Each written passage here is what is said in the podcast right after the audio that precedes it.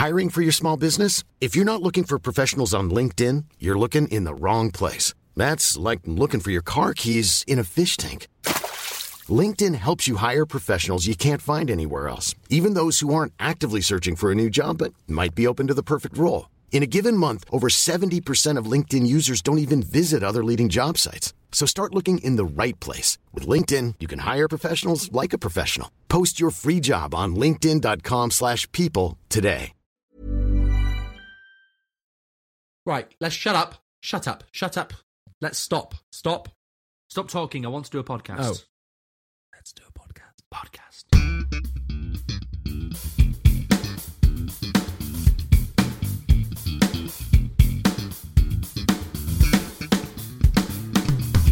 Hello and welcome to In the Pocket. My name's Jonny. And my name's Chris. Two totally average bass players, and we're here to talk all about that bass, as well as answering your questions at home. Each week, we take a look at the latest news and break down some tones to give you lot the lowdown on the low end. Chris, my friend, um, how have you been doing, and what bass stuff have you been doing this week? Well, I actually need to start this episode with a bit of a confession. You want to buy a short scale? No. Great, thanks. No. Thank you. See you next week. Uh, forgive me, Father, for I have sinned. I have not played bass this week. That's offensive.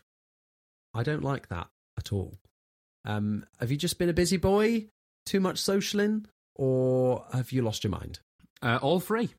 Uh, I'm I'm actually racking my brain thinking what I even did this week. So it's Thursday now. Ooh, it's Thursday now, and then um, Uh, the last time I played bass was at a gig last Thursday. Yeah, I don't know why. I just, I mean, I had a I had a social weekend, and then just this week, the work I've needed to do has not involved playing a bass. It's been editing, emails, admin, invoicing, repping shows. Yeah, just no bass, which is strange. But I am playing bass tonight. I have a gig tonight. I was going to say it's Thursday night. It's jam night. It's jam night, baby. Do you? Do you? I don't know your thoughts on this, but I sometimes like to take a break from bass. I know, disgusting. I know, but the reason why is so. This is my job. Like playing music is my main source of income. But sometimes I will then start to think, oh, right, I'll have to do this, and I've got to do this. And it turns into a Mm. chore, like a job. As- yeah.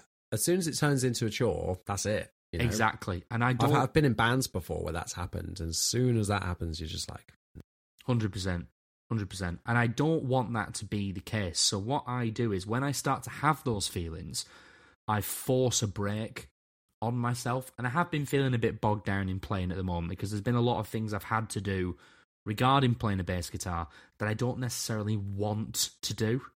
I think it's healthy. I think it's a. It, you can apply that to anything as well. If you're getting sick of it, or or you've hit a bit of a rut, take a break. Yeah. Hell, I've been in like a 15 year rut of playing the bass. I still haven't got any better. So maybe I need to take a break. a permanent Um, break. yeah, yeah, some would say. Um, yeah, no, well, I, I hope tonight's gig goes well. Um, I had a gig. I actually had a gig. Um, Ooh, last weekend played Teddy Rocks Festival. You um, did. Yeah, it was amazing. Loved it. First ever gig playing with confetti cannons. It was it was You've made it. incredible. You've made I it. know. Done. It, I mean, it hurt that every band on the stage had it. You know, like, it wasn't just for us. Um, but yeah, it was. Uh, it was really good feeling when it all kicks in. Um, that was with uh, just uh, Nirvana, the Nirvana uh, tribute uh, on like the tribute stage that they had there. Amazing turnout, amazing sound. I had one of my favorite live bass tones I've had, um, which was cool. Uh, What did you use? Yeah, it was using the mothership rig. Uh, so it was going in. Bass was the my Fujigen Jazz, um, then just wireless into the mothership, which is the going into a SansAmp. Then just for that one, actually, I was just then straight into the E500, the dark glass head, uh, and in there was actually the preset I built in the video. I think. Oh, okay. Oh wait, was it? No, it wasn't. It was a special FGN one that I have saved, and it's basically Ampeg 810 on the DI out, um, and uh, just the the Leo bass preamp in there, and uh, the compressor and the vintage microtubes blend all the way up, drive all the way down, you know? And yeah, it was it was great. Pretty new strings on the Fujigen, so it was quite snappy and punchy and didn't require that much drive on there to give it that punch, um, which is what I tend to add a little bit on if I want a bit more sparkle to get in the mix. Um, but yeah, no, I was really, really happy with it and it sounded great. It's a good feeling, isn't it, when you play a show where the tone sounds great and you know it sounds great, and then that does a feedback loop of you play better because yeah. you sound better, hundred percent, and then because you sound better, you play better, hundred percent, and then because you play better, you sound better, hundred percent. Um, yeah. I had that. Um, I had that coincidentally uh, to a much smaller scale. I was just doing a bar gig a couple of weeks ago, and I don't know why, but it's an amp that I'm very familiar with. I've used it at this bar a lot. I was playing my Music Man with really new strings, like new stainless steel strings, and then what I did was I turned on the preamp, the bass all the way up, and the treble all the way down. And I had just because that amp is quite mid range heavy anyway, and I just had this really nice mid range heavy tone with loads of bass that sat underneath everything but still punched through. So I could be heard super clearly but stepped on no one. And I was just ripping all night. And then uh, I was just ripping absolutely all night. And then it's one of the first times loads of people have come up to me and gone, Bloody hell, you sounded good. Yeah. it's like, oh. yes. What a feeling. That yeah. is the best feeling. Yeah, that's what you want. Yeah. It, I didn't have any of that in mine, unfortunately. I didn't really speak to anyone after, to be honest. We did have one annoying thing happen, though. Oh, oh, um, I love an annoying thing. Please. We did have technical difficulties at the start of our set. Um, uh, the guitarist uh, and, and singer guitar just kept completely cutting out. Worked absolutely fine in sound check and everything. Uh, first song was a bit like oh, oh, oh, it's in and out, and then he the second song in the set is "Drain You." I don't know if you're familiar. When it basically starts with guitar and then immediate singing. There's like one right. note and then it's it's singing and playing. And so he's he's like I don't know if I'm going to be if this is going to mm. come out and I'm just going to start singing. So like I could I could see it in his face. He was like, "Fuck! Like this is not. This good. could go very badly." Yeah, yeah. And he kept like trying to start, and it you know was not not doing well. It eventually just fixed itself. We spoke to the sound guy afterwards. Turns out it was the following band backstage messing with their wirelesses. Oh. They were crossing the signals and cancelling it out. You never oh. cross the streams. Ghostbusters no. taught us this. exactly. And oh, it was so annoying because um, that like ruined his night because he was yeah. like, I hate that. You know, don't want that to happen. Really, really annoying. But um, I'm sure you handled it a lot better than I would have. The, do you know what I hate when in those moments when somebody then goes up to the mic, their brain panics and goes, "Oh, uh, does anyone, anyone know any jokes?" Oh, oh, oh, and then like the band is scrambling to try and then think of a joke. Mm. yeah. No, I, I, I live for the awkward silence. Do you? yeah. Mm. Yeah. No, not into that. No, that's fine. But anyway, let's um, it was it was very good overall.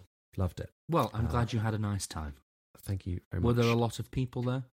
Yes, it was a a, a packed tent. Ooh, uh, and it was lovely jubbly. Um, I got up close and personal with the crowd at one point, which was nice. Mm. A bit of uh, coming off the stage and walking up the stage, and yeah, it's cool. Very, very nice time. indeed.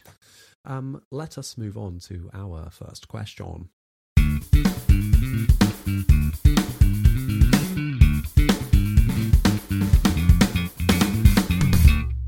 So, to ask questions on this very podcast, what you need to do is head over to our Instagram pages. So, at Jonny Dibble and at that guy on bass for Chris, uh, and take a look out for our Instagram stories where you can submit questions to uh, the posts on there, just like the lovely people that have done so today.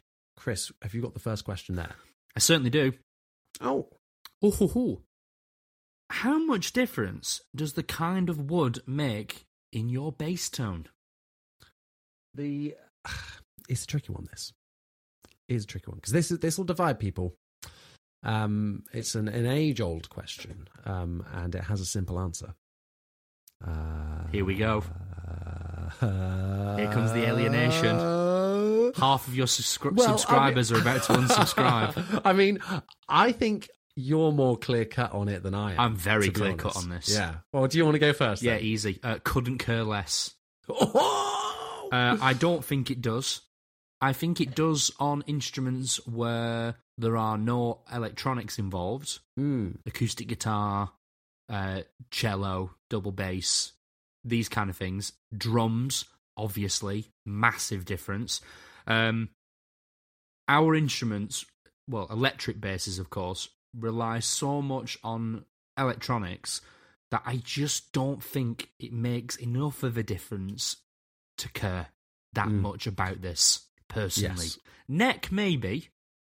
I have noticed a difference where my instruments that have brighter woods, like maple, I have noticed they are they are snappier. I've definitely my Dingwall and my Stingray when I play them not plugged in, so when I play them just acoustic, there is a significant more snap compared to say my jazz bass and my Godin. However, if I run my Godin through with flats through the rig that I run my Dingwall through, there is a difference, but it's not a huge difference. it's more the playability is massive. Obviously, Dingwall versus P bass with flats obviously is a huge thing, but there's yeah. so many layers so after the tone wood, you've got everything from the pickups, the strings, the preamp, the power amp, the cab sim, the distortion, the compression, the EQ. Yeah. Th- those things make so much bigger difference, I think, than just the wood in the bass. For me, to care personally. 100%. So I, I totally agree. I think where and you know even when it comes to like maple versus rosewood or something like that is that not something that could just be achieved with a bit of EQ as well? True. Like those, those small differences. I think, and I can hear the difference between rosewood and maple as an example. Like if you, I've watched lots of videos of like back to back playing. Yeah, I can hear a difference, but no, like it's useless, useless information. Like because in a mix or live, doesn't matter cannot hear that 1% difference in a mix or live. So why does it matter? Um, I just don't think that one is necessarily always better sounding than the other. I think mainly it's just down to, I think aesthetics comes into it a lot with wood because obviously, like, you get some insane looking woods. Um, and weight, of course, have an impact. Um, and also, for me, when I'm looking at wood, wink, I think that the most important thing is resonance. Is that the note you can feel it vibrating through the bass, and that sometimes if you don't get that, like if it's if it's really cheap and you don't feel that, then sometimes that mm, can't translate through. But sometimes you'll pick up a bass and be like, oh yeah, like I can really feel this through the body, yeah, and that's great. Um, but again, I I absolutely agree that the the features like strings and pickups and electronics and the bridge, you know, is having more an impact than than the wood itself, especially with bass. Uh, our dear dear friend, our dear friend Andrew, AMP, the bass player, has a brilliant TikTok video. Have you seen it? Oh, Have you looked no. it up? Oh, okay. No, do you know what? But I, because I'm about to bring him up as well. Oh, okay, well I'll do mine first. Yeah, uh, okay. he's. I really hope he's listening. Uh, he has a great TikTok where he's like green screened himself in as if he's in a gig in a crowd, you know, like as if you're watching someone, and he's like leaning over and he's like, you know, like shouting as if he's in the crowd, and he's saying like, God, you know, this, this sounds really good tonight. The mix sounds great, but you know what? I really wish the bass player had a rosewood neck, and it's so funny. It's so true as well. Like just just fart sniffing. Yeah. That's what we were doing last week on this podcast. Absolutely, absolutely. And no, I did not edit it out. I said I wouldn't, and I kept it in. And I'm very proud of myself. Sorry, Will. Um, Sorry. But there we, but there we go. Yes, I. It's it's so true. Like you just can't hear that difference. It just doesn't matter. Um, I was going to say about Andrew, um, because he posted on his story today, um, or, or yesterday at time recording um, about a post from uh, the C- the Chicago Music Exchange, uh, their like bass Instagram page, because there was this kind of strange looking jazz P bass that they put up by Bacci Guitars, B A C C I Guitars. I assume that's Bacci, Mm. not not Backy. Um, in, It might- England, It might be that, but in, Amer- in over here, that's a very different word. yeah, exactly. Hugo, Hugo, you see my back here? All right, got any backy, backy, back me backy bass right over there with my filter guitar, Backy Street Boys. the Roach guitar. That's pretty cool, actually. Um, so this one says that it's got tiny little. If you look closely, it looks like a bit chipboard because it's got tiny little chambers in it, which are made by the insect larvae of a wood-boring beetle, which give it a punchy, airy sound, making bassists like um, Michael from Snarky Puppy fall in love with it. I mean, have you? That's just that's such bullshit. Really? Shut up. I mean, I'm, I'm happy to be proven wrong. I am Yeah, happy to oh. be proven wrong. However, I don't buy it for one second. No, no, hundred percent. It's hilarious, but yeah, that that's our take on it. Let us know yours furiously uh, by reaching out to us on Instagram, please, please do. Um, shall we move on to our next segment? I think we should. Lovely, lovely, lovely. It's time for the news. Um, you know, we all love bass gear on this uh, on this podcast, and it's it's about to get quite nerdy with some of this. I think. Um, I'm going to start off with some pedal news.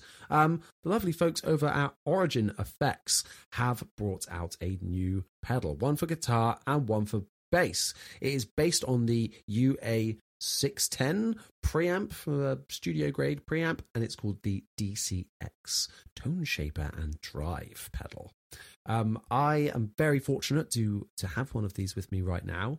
Um, and if you want to hear it, you can obviously search for it on YouTube, uh, or also head over to my Instagram to hear my little demo of it.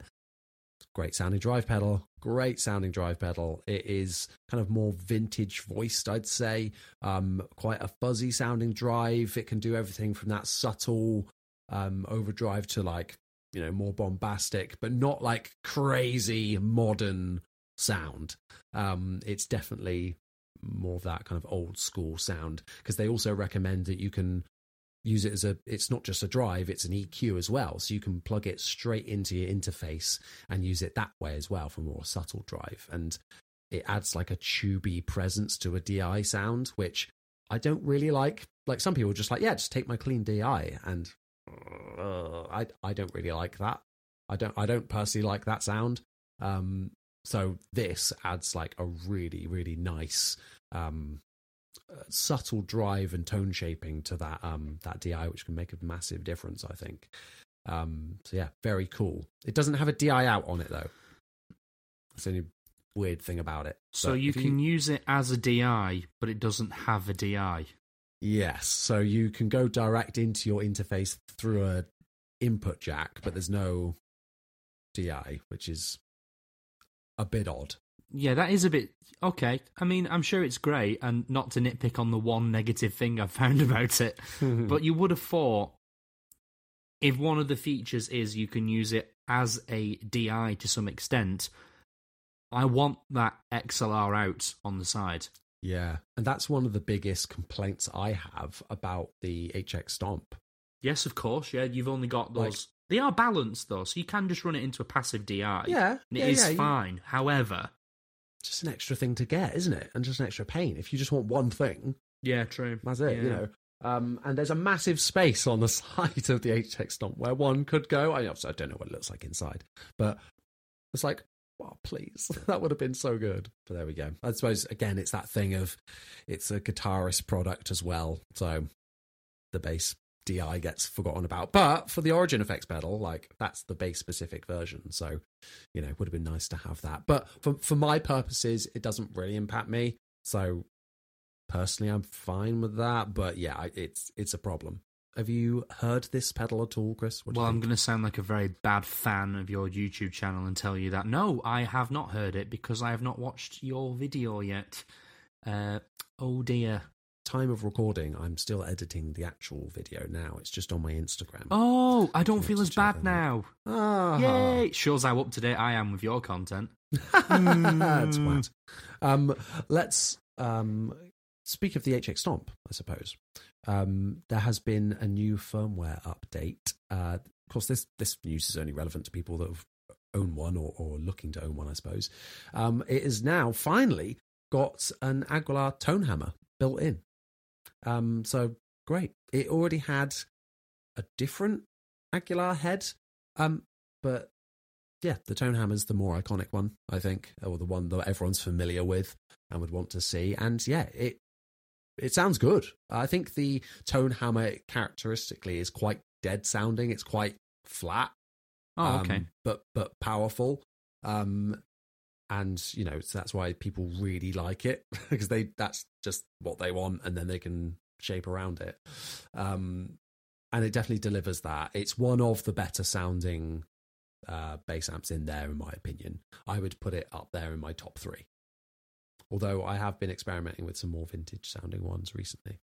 But yeah, it's cool. I am a big fan of it so far. So if you haven't done that yet, you got your HX Stomp and that's what you're after, go and update it now, uh, and you can you can play with that yourself. Um, I have a question for you, Chris. Please do. Is it Aguilar or Aguilar? That's a really good question because I don't know either. I've always called it Aguilar. I heard someone call it like Aguila or something like that. No. once. No, I Yeah. refused. I refuse. If that's the name, A guy I used to live with at uni, genuinely until I well laughed at him, thought Ibanez was pronounced Ibanez. oh wow! I thought you were going to say Ibanez, like some people. No, call it. Ibanez, Ibanez. And I looked, I looked at him, and we'd been, we'd been roommates in a uni halls for less than an hour. And you know what I'm like. I looked at him and went, "What?" Went, yeah, well, it was from down south. Um, and he said he, he brought with him. He had like one of the Joe Satriani guitars. Which, which I used to have and really liked, and he was like, "Yeah, it's an Ibanez Joe Satriani." I was like, "Are you having a laugh?" How can I thought he was going to be a non-musician who just looked at it? Or No, no, something, no, he had a guitar. Yeah. oh my god! Yeah, mental. Wow. Um, that's like that's like um, I refuse to accept that CEX is called sex. Oh, I will. I, yeah, which is ironic because the people who work there don't have it. Love that joke. I'll say that. Yeah, Kex, CEX. Yeah, I'm not calling Mm. it sex. Shut up. Shut the No front way. door. no way. Uh, what's another one? Um, well, it's I've like the got thing of GIF is meant to be GIF. Ugh, It was no. always GIF. The the creator of GIF has said it's supposed to be GIF, and all of the world has just gone, nah, GIF. no thanks, no thank you. Exactly. Um, also, like, do you remember those milkshakes, the fridge milkshakes? Oh yeah, J? Frugy, Friggy. Fridgy. Yeah. Always thought it was Fridgy for years. Nope, that's a, that's a second J on the end. It's fridge, isn't it? Yeah. Blew my mind. I will Oh, say I like I like saying IKEA the correct way. Ugh. It's not Ikea. IKEA, it's IKEA. Yeah, Yeah. yeah. But then, is that just like the Swedish pronunciation? Well, it's Swedish, so I would argue their pronunciation is the correct pronunciation. yeah, okay, I accept that. Can't come here, bloody hot, stealing our jobs. Tell me how to say IKEA. um, let's. Let's move on. Speaking of Scandinavian countries and Finland, where this next company is from. Very good. V- well played. Yeah, good, Well good one, played. right? I was just about to go into another tangent and mention the fact that I don't know any. I've never played an Aguilar amp ever, well, even digitally. I've never tried them. Chris, Chris, you've just totally undone my excellent segue. But you I know, know. what? Fine, I'm going to go with your tangent. Um, Yes, and then I'll let Uh, you say it again. I'll let you say it again, and yes, okay, okay. the listeners will forget by then, and then I can go. Oh, Well, no, good because- tangent. no, because I'm going to talk to you about the tangent. Oh, Um, please continue. Okay. I have not either. Only di- digitally. I've not actually played through a tone hammer or. No, no, yeah. Did you not have an think, Aguilar amp? No, no. I had a. Um, I've had pedals. Oh. I Oh, had the Agro, which didn't love. Um, but I was on the hunt for a tone hammer Oh, okay. recently. Um, before getting the dark glass, yeah, that was my like the amp that I was after. Um, there's a great video from the bass channel demoing the Dark Glass Alpha Omega through the tone hammer. Mm. Sounds great. Sounds really good through that. Well, the problem is everything that channel does sounds great. yeah, true. Very true. I think say everything that pedal does sound True. I very regularly regarding that channel re-listen to they they got someone to play all the bass parts to And Justice for All, and then remixed the album, and it's just like a mm. live playthrough of the mm. whole album. I listen to that a lot more than I'm willing to admit. Probably more than I listen to the actual Metallica album. Well, they are big Metallica boys. As so am I. I am big Metallica boy. We should get them on at some point. That'd Yeah, we should get Metallica on. Yeah. Yes, yes. Um, It would just be me right. me screaming and crying for an hour, but yeah.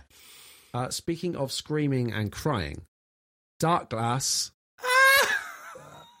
have updated their E500. Oh, I mentioned the E500 a minute ago. That would have been the better segue. In. Nah. Whatever. Anyway, I like the one I did.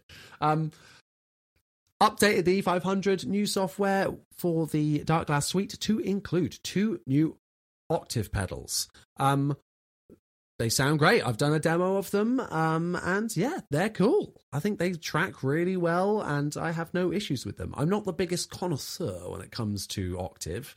Um, I've never had an OC2, um, so I feel a bit underqualified to be like, yes, this one is very OC2 like, and this one is very much like this. They sounded quite similar to me. My only drawback of those ones is that I'd rather have one octave pedal and then like a fuzz because they don't Mm. have a fuzz built in there at the minute, which they already have a physical fuzz pedal. So So there's no fuzz in the E500. no, Oh, okay. there's there's the chinchilla, which is the rats, which is like a fuzzy thing. It's a bit different. So they, they've got pedals that don't exist outside of it, but Mm. s- they've got some pedals, real pedals that aren't in it. So I think that would that would be you know what I would like to see in it next. But but yeah, two new octave pedals. Hey, I guess more's better. more is You've more. got some more flavors. Yeah. It's called the Sublime and the Subleon, something like that. Mm. Um, and yeah, they're cool. Go and ch- go and check out my demo if you want to uh, have a listen to those now. I was Um, just thinking then, wouldn't it be quite funny if if if the E500 decided to bring the duality into the the user interface, but it was just like the actual pedal, so you had to click like a separate page to get onto the back panel of the pedal. So it's like to be super authentic, we've made it Yeah. just as awkward as the real thing. Hundred percent. You've got to like flip it round and undo all the screws on it. You got to like, you've got to turn your phone over. They're like, oh my god, I didn't add a screen on the back. Exactly. That would be Yeah. quite funny. Uh, no, I like the sound of these octave pedals. A big criticism I have, and it's actually not of the E500, it's of the Quad Cortex. Yay! Mm. Is I've noticed recently, in fact, we've just mentioned two of them, products such as the HX Stomp and the E500, which cost a third of the price The E500's like about eight hundred. half the price. So of a Quad Cortex, and those two products are getting more updates in terms of bass player stuff, in Mm. terms of like new amps, new effects, especially. And the Quad Cortex isn't getting anything like that. Well, to the best of my knowledge, which is quite disappointing, really, as I think that product, as in the Quad Cortex, could really do with an octaver similar to what the E500 has got. Something that's a bit more of an OC2 style of octave. There is an octave in the Quad Cortex. It's really good, but it's modelled after a POG. So it tracks. not for everyone. No, exactly. It's unreal on guitar. Like it sounds so good on guitar, but I mean the tracking's the tracking is perfection. Like there is no problem with tracking. I can play chords on bass and it will track perfectly. You can put silly amounts of gain before the octave block and it will still track great. It's a really good octaver. However, sounds too clinical on bass. And I hmm. want that slightly synthy octave tone. And I just don't think we're going to be getting it anytime soon. And that's quite frustrating because I could really do with that. I think it's this interesting world that we're in in at the minute with um oh, with digital stuff. It kind of reminds me of the video game industry as well, where games are released unfinished and like buggy as hell and require patch updates on day one to be even what consumer was promised. With the Octavers in the E500, they were in the original launch or or in all the original demos. It was like, yes, it's got it on it, but it it wasn't very good. So they took it out for the release and then Oh. have tweaked it and, and now re-released two. Yeah. So I think there was one originally, and they've, they've redone them and, and done You're absolutely you're absolutely right, and that video game comparison is such a good analogy because I've recently been I've recently got into this YouTuber that I found who does like critiques of games, and a lot of the stuff he talks about because he used to be a games designer is he'll highlight what's broken in the hmm. building of the video game. You know things it's like it can't consistently play at 60 frames per second or Yeah. Textures loading in and out at the wrong times and, and, and like bits out of sync and you know these kind of things. And it's really true. Like there's you, you just mentioned the e500 as a good example. The quad cortex was absolutely murder for that. It's been out for over two years now i think. There's no desktop editor which was something that was promised at launch. There was a another feature at launch where if you were the owner of the neural dsp plugins you could port a digital version of that into the quad cortex and use that. So something like the the guitar amps like the Cory Wong plugin for example that is not a thing. They've delayed that constantly. I swear they mentioned that you would have access to things like a b7k style distortion an alpha omega style distortion an x7 style distortion and at the moment there's a bit there's a B3K and a vintage microtubes, and I can't get the vintage microtubes to sound good. I know people who can, but I just can't get along with it. I just think it sounds like crap. It's yeah, It's cheeky it's, and it's not okay. it's it's basically when there's a deadline and because they're like, oh, we can update it later. I'm sure that's not the attitude. Oh, we'll update it later. It's fine. Well, it But, might like, be. uh, they can especially in video games you know the crunch starts happening and to avoid it they get it out and then they have to backtrack and and, and fix it uh, to get it out to get it to a playable state. Yeah, um and and, that, and that's a thing that obviously you don't get with um Physical, gear. yeah. yeah physical stuff that you know you can't it's done. You can't do any updates digitally to it then. So that's it has advantages because you can add more and more and more as you keep going but it does have that potential for disadvantage on launch i think um, which we have been seeing. Yeah. I, I still think the HX Stomp is one of the best on the market for that, for the updates. And, you know, you've got everything you'd need. And for the price, it's really good. Like, it's the cheapest of all of what we've discussed. If I didn't have a quad cortex, I would probably have bought by now a HX Stomp or the slightly bigger HX Stomp. No, I probably would have bought a HX Stomp and then got the little thing where it adds two more buttons. Yep. and done that because also the synth sounds in the HX Stomp and the filters are so much better than the Quad Cortex. I mean, there's Yeah, no but- synth stuff in the Quad Cortex, but the there's like a Moog and an envelope filter in the Quad Cortex, and I don't know if I'm just an idiot, but they're just unusable to me, completely unusable. Yeah. And it's like I say, 'cause you haven't got the desktop version, it's a bit more tricky, perhaps, to Yeah. like visualize that. And the, yeah. Um, uh, I, I think with digital stuff, um, I think there's lots of pros and cons, and there's people are going to be on the, on each side of the fence, you know, shouting and raving about why theirs is the best. And I, and I, I I see it from both sides as this all powerful, you know, all knowing being. Um, but yeah, I'm I'm I'm here for it when it's when it's doing a good job. When it's good, it's great. I You know? agree. I agree. When it's good, especially features that's like a hey, you already bought this thing that comes with XYZ. Mm. Here's a new thing for free, Yeah, yeah, yeah. technically. That, Yeah. love that. That's it's like a lo- you should pay monthly subscription. For, it's a free to play, free to play HX Stomp, and you pay monthly for your battle pass. Oh god. Yeah, every couple of weeks you can buy a random box that will open and give you a new effect. Listen, developers, um if you're planning on pitching that idea, don't.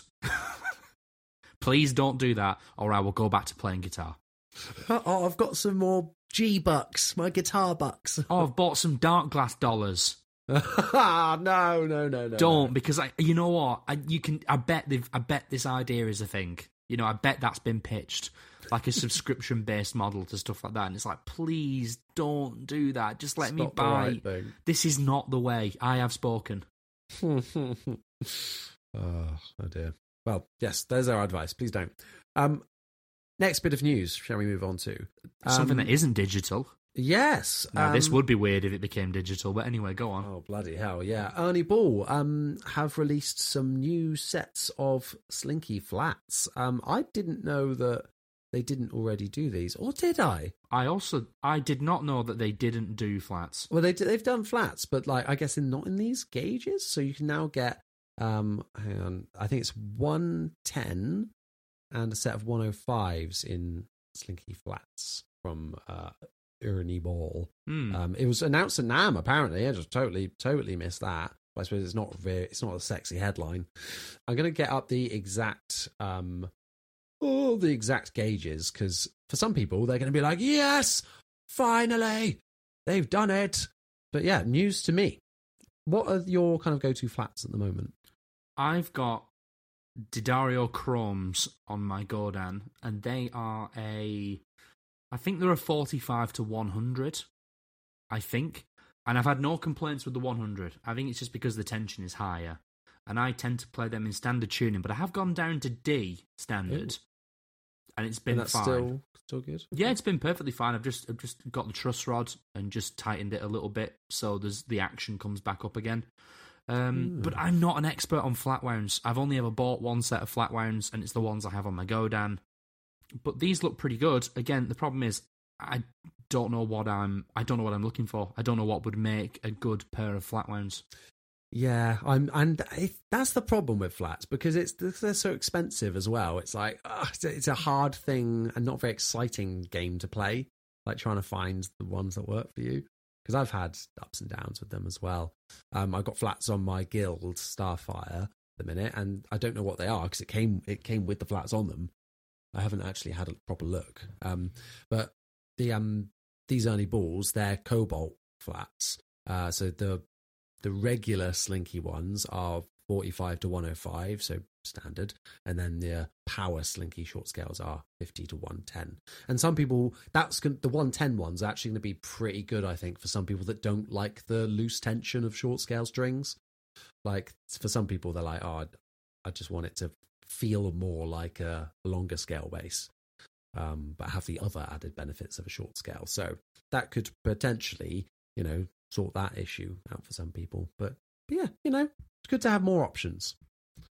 Um, shall we move on to the last piece of news? And it's a bit of naughty news. Let's do it. Let's be naughty. Um, so uh, there has been a leak uh, of a new range coming out from Squier. It's happened before. Uh, the paranormal range is making a powerful return. Uh, I love the paranormal range. It's kind of like their similar to the Fender Parallel Universe range, where it's like it'll be like a, a jazz bass with a P bass pickup. Oh my god! Or like a, a Strat with some P90s. You know, like um, all is like a mashup of current guitars to make weird and wonderful combinations. And for some people, it's going to be like that is my dream guitar. I've always wanted a Jag, but with Strat pickups in it. You know, it gives like those kind of combinations and really exciting things. And Squier is the perfect brand to do that kind of thing because it's a bit lower risk for Fender, I think. And yeah, I, I really love seeing uh, these kind of things. So there's been a load, there's load of guitars in this, but we're going to talk about the bass, of course. They uh, have released the Rascal bass. Um, now, I don't recognize that name at all. Um, I don't know if it's an old thing they've brought back. I don't think so. It's essentially like a bass six body, so an offset, but not crazy looking body, short scale, passive bass with two like big mudbucker pickups and like a vintage Mustang style bridge. They're doing it in a Sherwood green with a matching headstock and a black one with a matching headstock. Uh, I'm all I'm all over this. I'm all about this. Is this a Um, bit of you? this is a bit of bloody me, mate. Um, I the Sherwood Green one, I saw it and was like, yes, yes, I want to play it right now. It looks so good. I love the finish with like the mint pick guard as well. Oh, looks so good. Um, I'd be interested to see what the quality of that toggle switch is like. Um, but the last paranormal series they did, where they did a, uh, it was like a Tele bass, jazz bass that I had, uh, was great. Quality of that was amazing. So I'm hoping that it's going to be up there, like some more higher range stuff. But yeah, new short scale coming soon. Uh, don't know when it's dropping. Um, it was just a leak on their website, I believe. But man, I'm excited. I'm excited for this. What are your thoughts? I quite like it actually. Um, the green is so much nicer than the black, in my 100%. opinion. The black's okay, but the green shits all over it. Definitely. I don't know why they. I feel like the black one they should have done like a, a more interesting color, mm. like something in the similar kind of like dark metallic realm that that Sherwood green is in. I agree. Um, I don't really know. I don't have a lot of experience with the kind of like Mudbucker. Are they kind of like P based pickups, but they're in a, like a bigger housing? Well, because I'm just looking at where the, the pots are. Well, that's what I'm looking at now as well. Because yeah, the the, the like magnet pole pieces are. It's not like four across no. or like four in the middle of it. It is split like a P bass would be. So if it's like a double P, give me that PP, baby. So do not cut that out and put that anywhere else. That sound clip there. Jeez. It's going straight on my LinkedIn. um, yeah, uh, you know, I'm all about that. It uh, it looks great. I think if it is that, brilliant. I think that would be better than two mudbuckers. I'm saying mudbuckers because it looks like that kind of wide silver big humbucker type thing. But um, I kind of hope they don't sound like mudbuckers because I, I don't love that sound. I think this, you know, I want to soak this in distortion and drive and like. Uh, you mean like you do with every short I'm Sandra, and I'm just the professional your small business was looking for. But you didn't hire me because you didn't use LinkedIn jobs. LinkedIn has professionals you can't find anywhere else, including those who aren't actively looking for a new job but might be open to the perfect role, like me. In a given month, over 70% of LinkedIn users don't visit other leading job sites. So if you're not looking on LinkedIn, you'll miss out on great candidates like Sandra. Start hiring professionals like a professional. Post your free job on linkedin.com/people today. Wow. Nice. Yeah. What you're hearing are the sounds of people everywhere putting on Bombas socks, underwear, and t-shirts made from absurdly soft materials that feel like plush clouds. Yeah, that plush. And the best part? For every item you purchase, Bombas donates another to someone facing homelessness. Bombas. Big comfort for everyone. Go to bombas.com slash ACAST and use code ACAST for 20% off your first purchase. That's bombas.com slash ACAST. Code ACAST scale. yes, exactly. But like this one again, giving me that vibe where I'm like, yes, come on. You got to get the bug, man. Once you get the bug, you will, it will never leave you. Once you go short scale PP, you're never going back. Exactly. Short scale PPs for life. Put that on a t shirt. Absolutely. I think that's a great line to end this section on. Let's move on to our next question.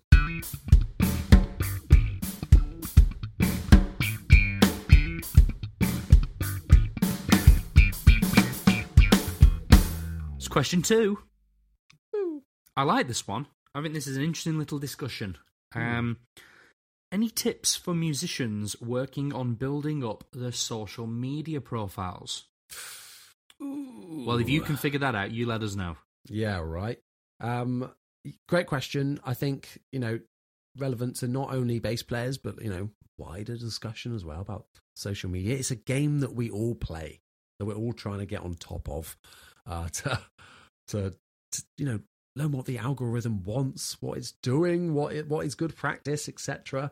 Um, so yeah, we we push our socials on here all the time. So I think we know know a little bit about what we're talking about, but I think it's just a good opportunity for us to share our experiences. I, I think um, because, like I say, we're not we're not experts. We're not hundreds of thousands of subscribers and, and followers. So you know, this is just from our um, our bit of wisdom.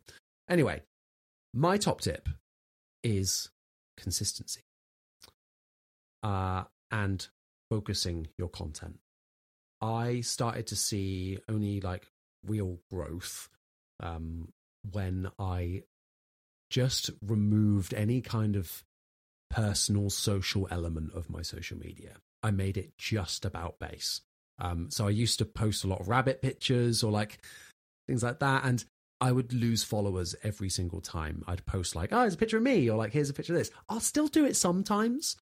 Sometimes if it's like a big event or something, or like, you know, I don't ever exclude it totally, but week to week, I'm mainly just doing bass focus content because that's what people are following me for. You got to think, why is someone going to follow me and why are they going to stick around? Mm. I think hmm. that's an important thing to think about. And that's where consistency comes into it. If you can have a consistent look and feel to your page, great. You know, if you can uh, try and do similar types of content moving forward. For instance, I found a big growth of mine. I've started doing every Monday, like a MyRig Monday, and where I get people to tag them in my posts. And every week I post three of them. I've seen big, no, I say, I say big, big for me, um, growth um, since doing that because each post is getting like 700 to a thousand likes.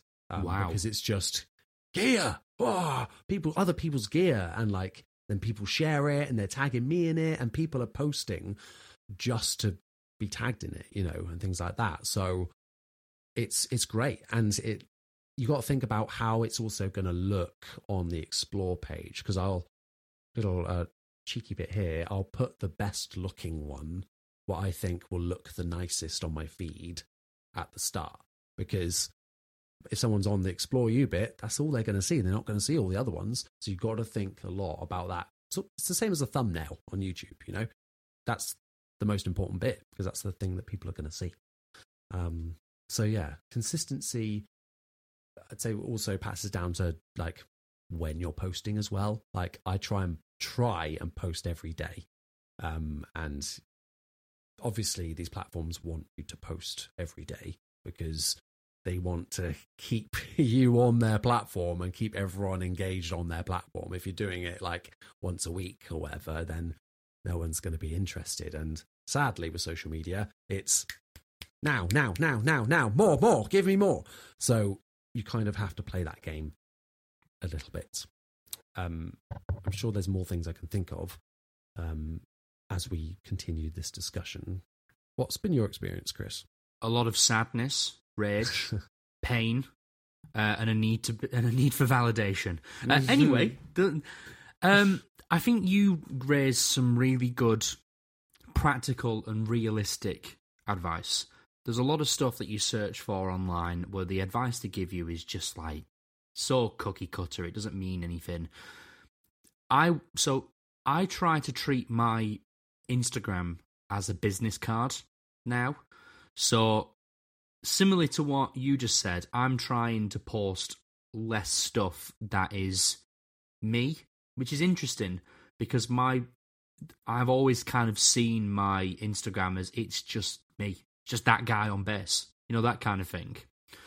But as I'm trying to take it a little bit more seriously is not the right word because I I I really try to not take social media seriously because if I take it seriously, I will jump off a roof uh, because it it used to stress me out insanely. Like in my early twenties, I fell into this like for about six months to a year. I was obsessed with my appearance on social media, like mm. to the mm. point of vanity, and it was like my entire worth as a person depended yeah. on how many likes my last post got, which is yeah. very very unhealthy.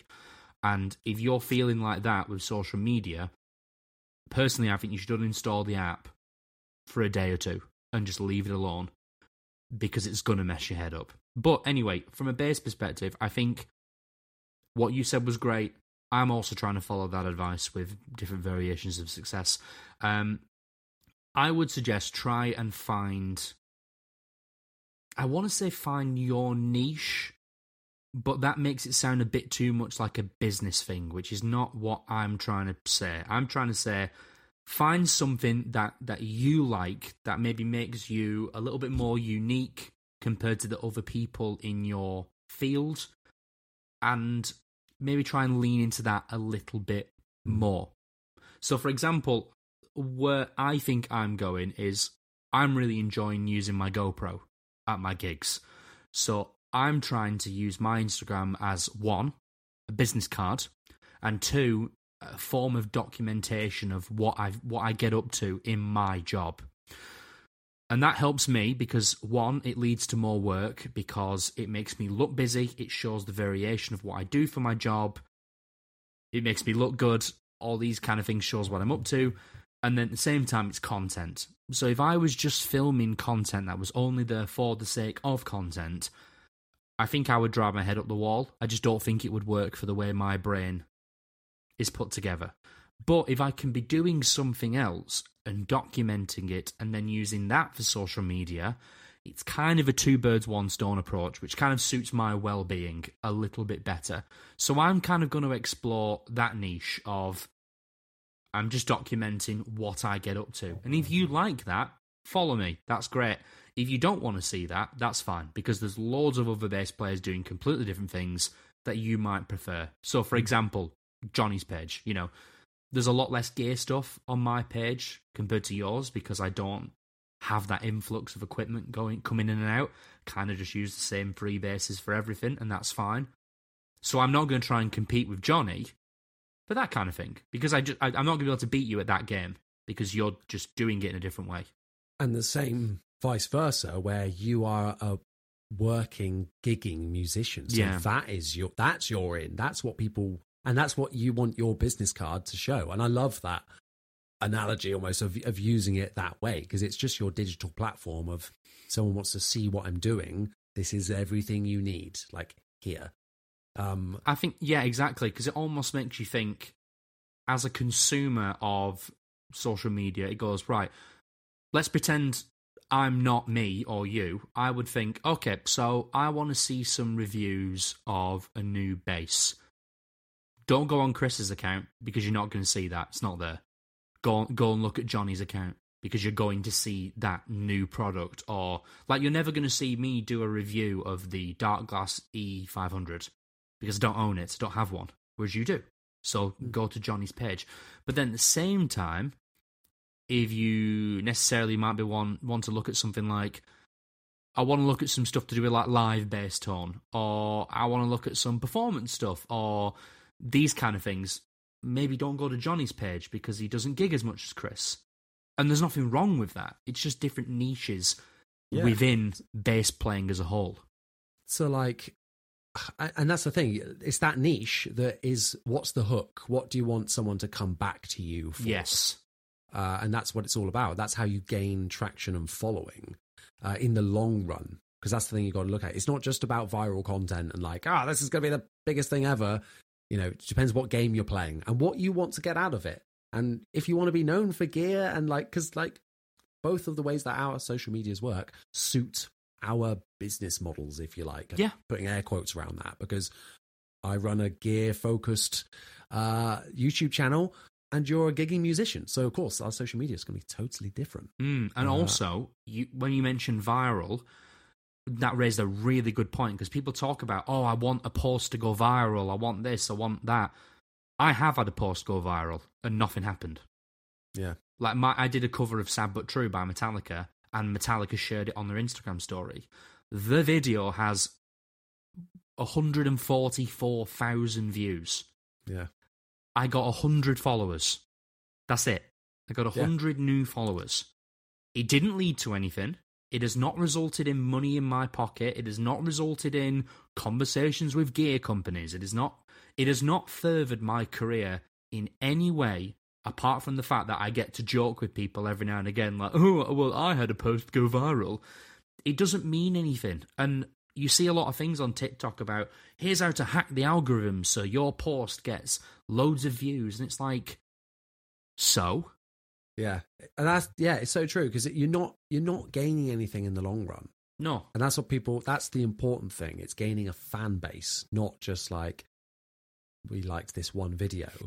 Um, my favorite thing on TikTok is when you see someone's like done like this amazing video and it's done really well, and you go on their page and everything else is dead, or it's like the the second video, the one after that, has a lot, and it's just them going, "Oh my god, I didn't expect that to blow up!" Like, oh, you know, uh, People, I think people think they get a post, it goes viral, and then all of a sudden all doors are open for them. Yeah. And I, that's not going to be the case.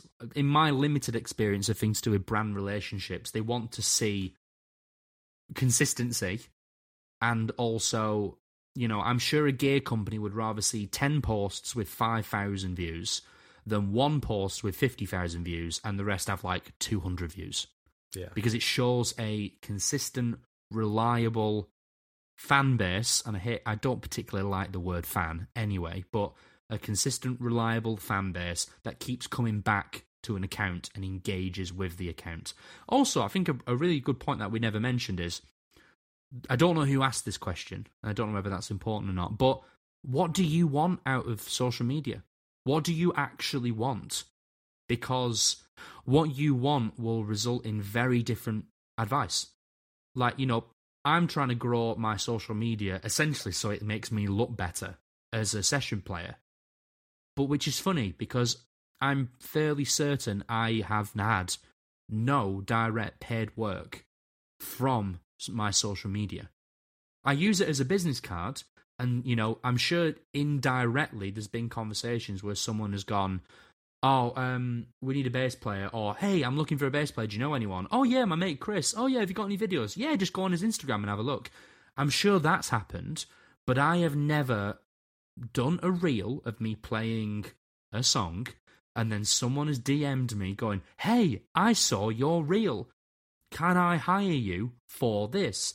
That's never happened for me personally. I'm not saying that's not happened for anyone. I'm really hoping that happens because I want someone like Paramore to ring me or, um, heck, if Robbie Williams or something like that. That would lead to a great thing for me. But that's, it, I think it's all about what you want out of social media. And if you don't want your social media to be like a work thing or like with me and Jonny, it, it's part of our jobs. We need to post on social media because what you see on social media is is directly related to our work. But if you don't want that, I my advice would be just don't do it yeah, personally because yeah. it's a lot of work. It can be very stressful. I would still say that I don't have a healthy relationship with social media. I have to very, very regularly uninstall social media apps off my phone because I have ADHD, which basically means if I open TikTok, I lose half an hour by Yeah. default. And I don't want that all the time. So I have to uninstall those apps off my phone. I play the comparison game in my head. I overthink content. Is this good enough? Is this not good enough? my my mood will go boom, down straight away if I see something. Almost like I used to get it out of jealousy, like something really good from Me someone else. I'd be too. like, "Oh no, no!" And like that's such a backwards way of seeing it, Yeah. and such a stupid way of seeing it. Um, but in your head, you're like, "Oh, that's not me." Oh, You Yeah, know, well, I like- could not agree more. I have I have friends who are doing very well in their chosen fields, and they are posting about it on social media. People who work in the music industry, and for a very long time, and I mean maybe from mid-teens to about six months ago, there would be no positive emotions around seeing those people doing well. It would like I've got friends who play in very successful bands, or they play in the cover circuit and they're doing very, very well, or they post on social media for things like branding and stuff like that and they're doing very very well. Like it would be easy for me for example jonny to look at the stuff that you get for your to do you know to review for your youtube channel. It'd be very easy for me to look at that and go oh well why why why are they not emailing me? Why am i not doing these re- reviews? Why am i not getting you know why am i not getting sent a pedal to review? And I mean, the simple answer for that is is because I don't post that kind of content. I have not built up a reputation as someone who can create good quality review content for a brand, and you have done that. But then also, why does why does that response have to be negative? It shouldn't be a negative response. That's an unhealthy response. Yeah. to those It's kind un- of things. Exactly. It's unhealthy. It's, it's unfair. You can't win. It's, it's If you- just all about yourself. Yeah, and if you play the comparison game, you will lose every time. Mm, definitely. And that's something because exactly, I went, through a very unhealthy stage of doing that, especially when in a band. Like, I'd like, Yeah. oh, that band, you know, like, why are they doing well? Oh, you know, like, it's so stupid, stupid, stupid. So you need to remove that element of it um, and think about what it is you want. And you need to remember as well that you, as a consumer of my Instagram channel, you only see what I want you to see. You don't see the bits where I'm upset. You don't see the bits where I'm stressed. You don't see the bits where you don't see what I don't want you to post. And with the band comparison, it's like I've been in bands where what you see on social media makes it look like well, it makes it look like something you would actively be jealous of. You know, oh, they're doing this, they're doing that, they're having these conversations. Chris has just got this equipment for free. Yeah, yeah, yeah, yeah, yeah. But behind the surface, it was a horrible environment where no one got along and it was not a fun environment. And then I'm quite lucky now where the bands I play for, I've chosen to play with those bands because of the environment I'm working with. Like Kim's band is great. We all get along really well. We're all friends outside of the band and we all get along really well. That's more important, fundamentally. And then what you see online, like the cool pictures and the gig announcements and stuff, that's like a bonus. But you you only see that good side of social media because that person has decided you can look into it. No one's Yeah. live streaming twenty four seven. No, exactly. And it's picking and choosing and, and making things better better than they appear to be. And that's what social media is. And that's Yeah. why it's very unhealthy for a lot of people to to set these expectations. So a sta resetting the standard of what your life Yeah. should be like, you know, based on what someone else has decided that you can see. Yeah, like no one uh-huh. sees me spending two days learning a wedding set and then driving a five hour round trip to play the wedding. They don't see, you know, being really tired. They don't see, you know, being concerned about money because it's freelance work, which means you lose as much work as you gain, all these kind of things. You don't see that side because I don't want you to see it. I want you to think I'm really good at this. And it's probably the same. No one sees how long it takes you to edit a video. No one bloody wants to see that. It'd be all all, all week, you know, like yeah. Yeah, It's or ridiculous. exactly, or something to do with like maybe you've accidentally shot something at the wrong white balance or the wrong frame rate, or Yeah. You've shot with two different cameras and then gone, oh god, like they're they're both at completely different resolutions. And You're Yeah. like, right, I'm gonna have to do some magic tricks now to make this look okay, and it'll be frustrating. Or I've recorded stuff and then only realised after I've put everything away. Why? Why does that sound like crap and it's out of time? Because I've done Yeah. something wrong on the way Yeah. in. Do you remember our first ever podcast? Oh, it all went wrong, and we had to, yeah, and we had to do it again the day after. Did it again? Yeah, but people didn't know that. Yeah. Well, Unless do we now. said it, I can't remember. But but yeah, so it I think we, I think we things like did give it away, but yeah, it's like you know, if we chose not to give that information away, you would think, oh yay, happy days, blah blah blah. Or for example, people don't see the editing that I do with this podcast when we're done. It takes about two hours to edit this podcast. They bloody hear it though. Whoa, nothing but flames. Listen to that. Yeah, it takes about two hours to edit this podcast. Yeah. and I'm quick at podcast editing. You know, it, if I was a lot slower, this could take four hours to do. And, Yeah. You know, that, that's I do that because I love it. You know, we're not we're not earning the big bucks yet, Jonny. Not even the small to medium bucks. Exactly. so if you'd like to donate to uh, maybe one day. Who knows? maybe one Um, day, That that was almost a big bass debate. You know, that was a good one. that was a like good that. one. Um, I hope that advice uh, was helpful. It's not all doom and gloom. It's not We all doom and that. It is. You know, it can be a good and powerful thing, and to share happiness and, and Yes, stuff. I was going to say the last point is I would say if you're going to do social media and you want to grow, if you want to grow your social media, make sure it's for a good reason. Don't just do it because it's like I want more followers because ultimately th- that's not going to be fulfilling enough and you're going to give up. And then also just always do it from a positive environment. hundred percent, my friend. Shall we move on to the next segment? Yes.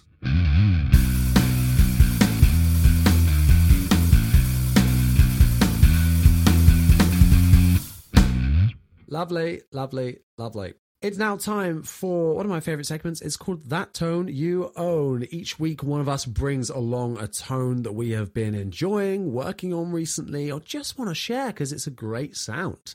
Um, Chris Horrocks uh, of In the Pocket podcast fame uh, has, not, not re- reducing you just to that, um, you can if you want. has brought along a rather tasty tone today. Um, do you want to set it up before we knock it out of the park? I will set it up so we can knock it out of the park. Mr. Jonathan Dibble, this is my live bass tone for Kim Jennett. Let's have a listen.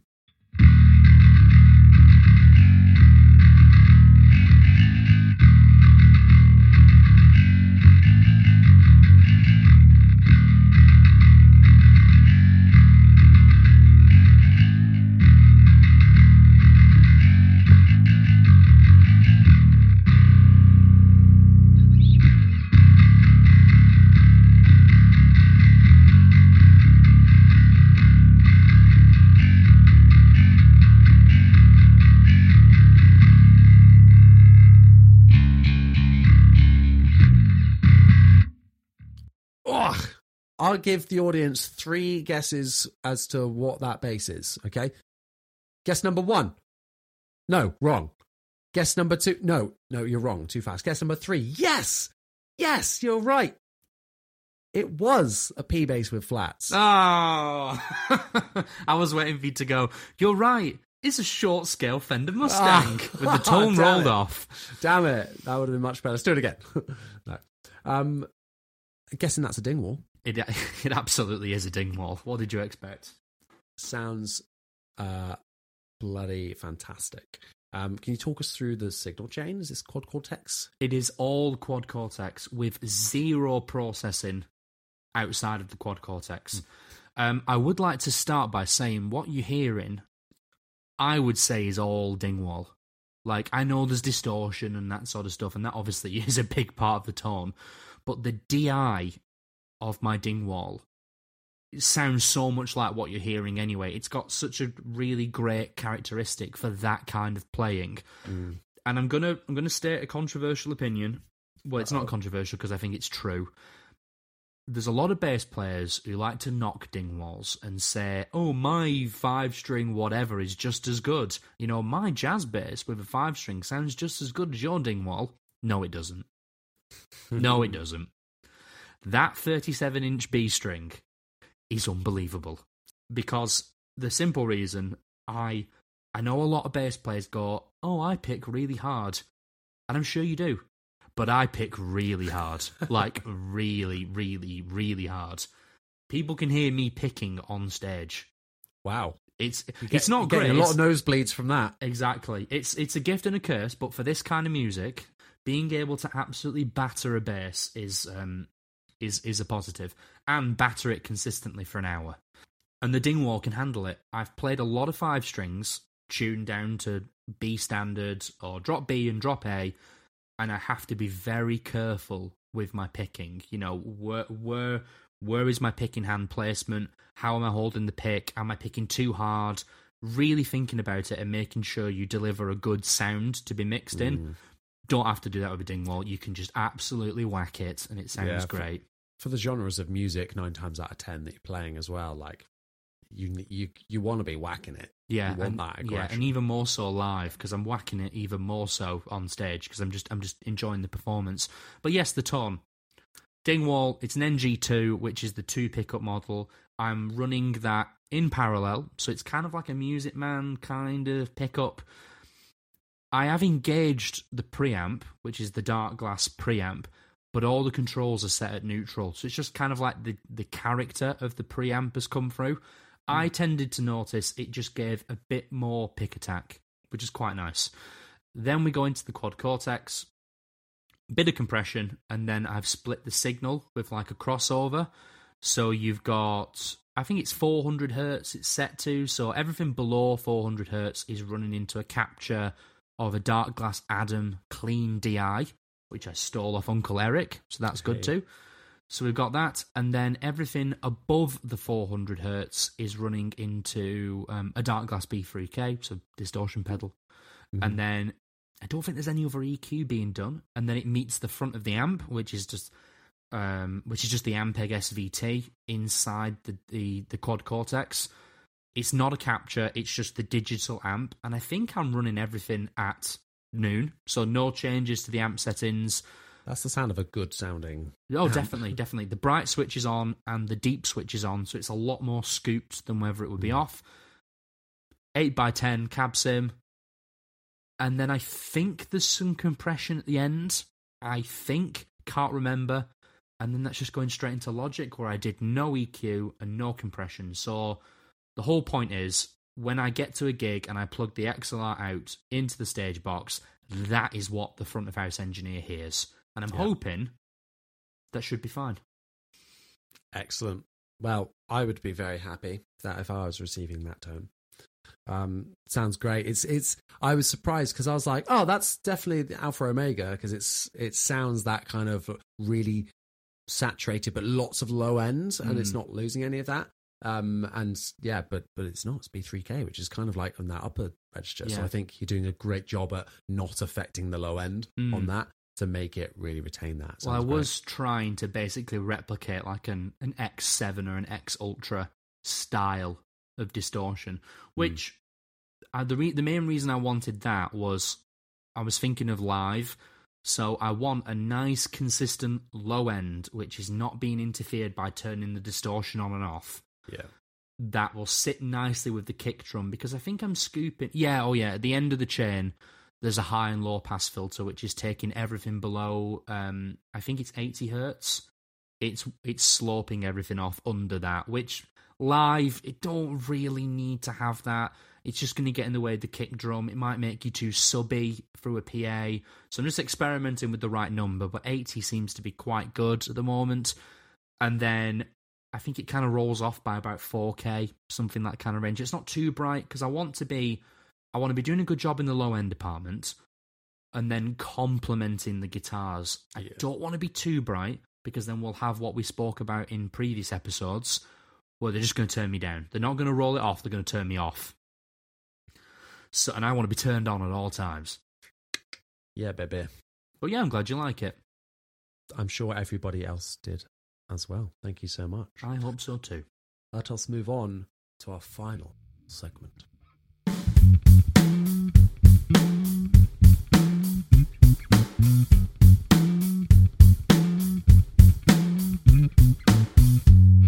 It's time for the big bass debate.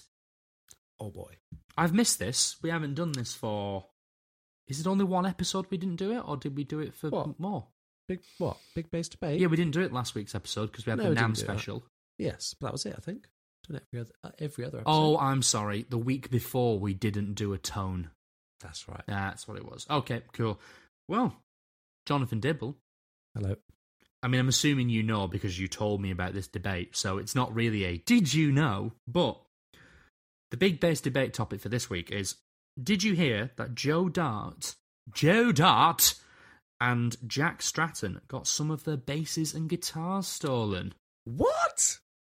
Which isn't I the thing did we'll- not know that. I did not know that either until you told me about an hour ago. In fact, I've got all of it right here. Doctor um. Evil. What does So- mean? If yours got stolen, what would you buy? Ooh, great question. And I want to set some ground rules for this. Now, I know they've said base is plural, and then it was if ours got stolen, what would you buy? Hmm.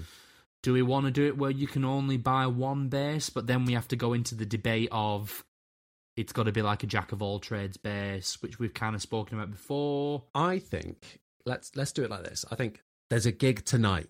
Okay. You have got X amount of money. You need to buy some stuff for this. What are you gonna Okay. Well, this is just this is just basses. So would we need to account a pedal? We can if you want, just for the sake of the exercise. I think so. I think it's like right. If all your gear's gone, because I've had that. I've had that thought where I'm like, well, if I didn't have this P bass or I didn't have that, you know, I'm, you know, maybe I'd get something like that or just try it out. You know, as an excuse. Um, Okay, right. How about this for a scenario? All your gear has been stolen. Let's pretend you've still got an amp. Let's just because then we have to go into an, an extra layer of problems. let's say all your guitars were stolen for whatever reason. Let's pretend you, the, your guitars and your pedal board were in um, the, your lockup and that got broken into, but your amp was at home. So you've still got your amp, and the only thing you can do is on the way to your gig, there is a PMT or an or Andertons or some sort of let's say let's say big chain music shop. You know, they're kind of going to have well, maybe one of everything. Hmm. What do you buy to get you through the gig? Now, next question: What is the gig? Do we want where it's are, are we doing it where you've got to get through your Nirvana gig because we can do that if you want, or have I got to get through a covers gig? Maybe a covers gig would be a good example. Yeah. Okay. We'll just do it based on your personal Okay. experience. 'cause that'll that'll breed different answers. See what I did there? Nirvana breed. Oh, nice, nice. This is quite this is quite easy for me. Uh, This is this is this is tougher than I. Is it really? That's well. I'm gonna have to give myself a bit more time to think. So you go for yours first. Okay, so if I had to run to, let's say, the, the PMT in Manchester to buy a bass and enough pedals stuff to get me through a wedding for my gig, Mm. let's pretend the amp is just a boring clean amp. It doesn't have any bells and whistles. I know my Darkglass amp, which I do use for weddings, which is hilarious, has um, a compressor and a really great EQ. So I don't need a compressor because that's got a compressor. But let's pretend you don't have that. I would quite simply run in. I would buy a Squier Jazz Bass, four string, unless I unless it was something where I needed a five, Mm. and then I would buy any tuner, Korg Pitch Black, TC Electronic Tuner, Boss TU3, it, eh, just any tuner that's okay. I might not, I probably wouldn't buy like a Korg, like a Mua one or a really cheap one because I want it needs to work. So I'd probably buy a Boss one because they're like what, hundred quid Less than less, something like that. And then I would probably just buy a SansAmp that? Ooh. or some sort of okay preamp. I mean, if they had that bad water thing, that that's amazing. I, I kind of really want one of those. Yeah, they sound great. Yeah, just something where I've got a little bit of EQ control. Maybe it's got a distortion I can turn on and off, but mainly like a preamp with a bit of EQ just to shape things a bit. And let's pretend there's no amp and I've got to go straight into the PA. I would buy a preamp like a SansAmp. Sans amp, Squier Jazz Bass, run out the door. Nice. That I, I could I struggle to think of any gig that I have done this year or have upcoming this year that I couldn't do with just that. The only exception would be say if I had a gig with Kim because I need a five string for that. But then if I was absolutely snookered, I would just buy any five string bass and I, would just have to get through it that way. For me, Oh, and the jazz bass would be passive. oh yes, yes, yes. That's a gibbon. Gibbon? that's, a gibbon. Oh boy, that's a gibbon. Um, great choices. I think the jazz bass is very versatile as well, so you can do whatever with that. For me, it's quite similar, and I would spend my money probably more in the pedal department than the bass. I think, um, which is ironic because the bass is my my favorite part, but I know you can get a lot of very good gear for three to five hundred pounds. Um, so I would also, no, I am torn a little bit here. I would be almost tempted to go G and L. So I might be tempted to get the LB 100. Now th- I'm saying this, I haven't tried the Tribute LB 100, but if I was in this position, I would be very tempted to get one because I'm like, I want to try this. Um, they do it in like an emerald blue, like a Lake Placid kind of sparkly blue with a red tort pick guard block inlays. I, I know I'd want like a P bass because I, I know it's going to suit whatever I need really for what I'm doing. Um, and do you know what? I, I could if the amp's intact. If I was to be like, right, I just want a drive pedal and something that's kind of an all-in-one, I would almost be tempted to get the Tech 21 Doug Pinnick signature pedal. Have you heard this pedal? I think I have actually. So I reviewed it very early on in the channel, um, and it's very clanky. Like, Yeah, I've heard it. Yeah, it sounded it sounded great in the video I watched. Yeah, it was my video, wasn't it? Wasn't it? Chris? Yeah, yeah, yeah. It was your video. yeah, yeah, yeah. It was great. Yeah, Good, Yeah, good, good, good, good. Um, cool. yeah, no, I think they they're fantastic sounding, and you never see them up for sale anymore.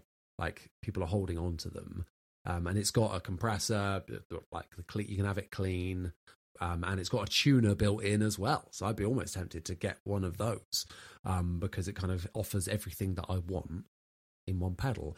I don't think it does everything perfectly. Like I don't really like the compressor that much on it. The pr- clean preamp is like, eh. um, the drive is where it really shines. Um, but I would be tempted to to pick that up as like, right, rig needs a refresh. Let's finally get my hands on one of those now because I had one for like a week when I had it before because I was just borrowing off someone because um, they are like 350 quid. Um, and for something that's just a drive, I'm like, oh, or I would just use it as a drive. That's quite a lot of money.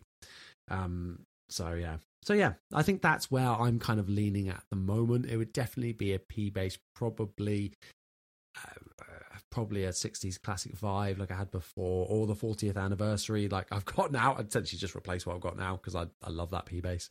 Um, but if I was to go down the Squier route, but G&L, I feel like it would be an exciting opportunity to try out the LB100 because uh, that's one I haven't tried out yet. So I think that would be my answer. Hmm. I think if the if the shop that I ran into had everything, I would probably grab some sort of Sire bass. Most mm. likely, I want the Sire jazz basses. I was just kind of assuming what like a PMT would have, and they don't carry Sire basses, obviously. So that's why I went down the Squier route. But Andertons do. Ah, well, let's maybe. pretend it was Andertons then. In that case, yeah, I think I would. Yeah, that's a really good one actually. Like the I'd maybe, oh yeah, maybe get a P5R, the new Rosewood ones. Mm. Um, those are really smart. Um, and like lots of really nice. The natural finish one is beautiful for that one. Um, so yeah, I'd I'd be tempted by that as well. Mm. You might have swayed swayed my mm. brain a little bit there. I don't think we've really debated this uh, this one. We've no, kind of just gone cheap bass that plays good, decent pedal that does everything. Yeah, done. Bosh. Um, yes, and both Tech Twenty Ones. Funnily enough, um, yeah. I think, um, despite myself not owning anything by Tech Twenty One, and also not being a particularly big fan of the Tech Twenty One emulation inside the Quad Cortex, but I don't no. think that's their fault. I just don't think it's very good. No, well, I think exactly the same about the the Line Six one. Yeah, it's a very specific thing the SansAmp gives that that weirdly isn't people struggle to emulate a little bit. Mm. Um, but yeah, there we go. Um, let us know what your uh, if you had to just go out and rebuy everything, what would you uh, what would you go and get? Because uh, I think it's quite an interesting question of wow, what is your panic buy go to? You know, for things if you if you really needed to go and get something that's going to see you through. So yeah. Um, if you want to ask questions on this podcast, like we said earlier on, head over and follow us both on Instagram at uh, Jonny Dibble and at that guy on bass. Um, make sure you look out on our stories to submit questions for this very podcast, like all the lovely people that did so today. Thank you so much. I want to give a shout out to people that ask questions actually, um, because I'm never like, oh no, like rubbish questions this week. Can't got to dive into the bank for this one. They're always really, really good. And yeah, really thank you so much to everyone that uh, submits them in. So uh, good job, everyone. Keep them coming. Don't forget to tell a friend, tell a bass playing friend to, to check out this podcast. Um, you know, bring more into the fold um, and to give it a five star review on your podcast listening platform of choice. Thank you so much to everyone that has done so already. It really helps something to do with algorithms and all that jazz. So thank you so much. Um, anything extra from you, Chris, that you want to add on the end? No, I can't think of anything. As always, you have covered it so much more thoroughly and detailed than I ever could possibly imagine. Wow. Wow. Big words. Big words from a lovely guy. Yeah. Thank you so much, everyone, for listening. see you next time. Ta ta.